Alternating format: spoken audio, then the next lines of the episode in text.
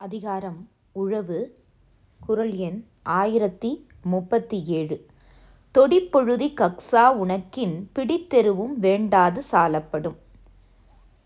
தொடிப்பொழுதி அப்படின்னா தொடி அப்படிங்கிறது ஒரு அளவை. இன்னைக்கு கிராம் அப்படின்னு சொல்றது போல அன்றைய காலகட்டத்தில் வள்ளுவர் காலகட்டத்தில் தொடி ஒரு பலம் அப்படின்னு சொல்றாங்க. பலம்ன்றது ஒரு அளவை குறியீடு. அந்த ஒரு பலம் புழுதி புழுதினா மண். அது கார் பலமாக ஆகிற வரைக்கும் நாம் பலமுறை உழ வேண்டும் மண்ணை. குறிப்பாக புன்சை நிலங்களை இப்படி உழ வேண்டும். புன்சை நிலங்கள் வானம் பார்த்த பூமி.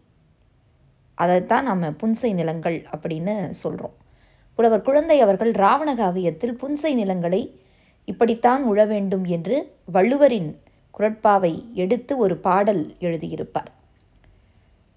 அப்போ அப்படிப்பட்ட புன்சை நிலங்களை நாம் வள்ளுவர் சொன்ன முறைப்படி உழுதால் ஒரு பிடி எரு கூட தேவைப்படாது.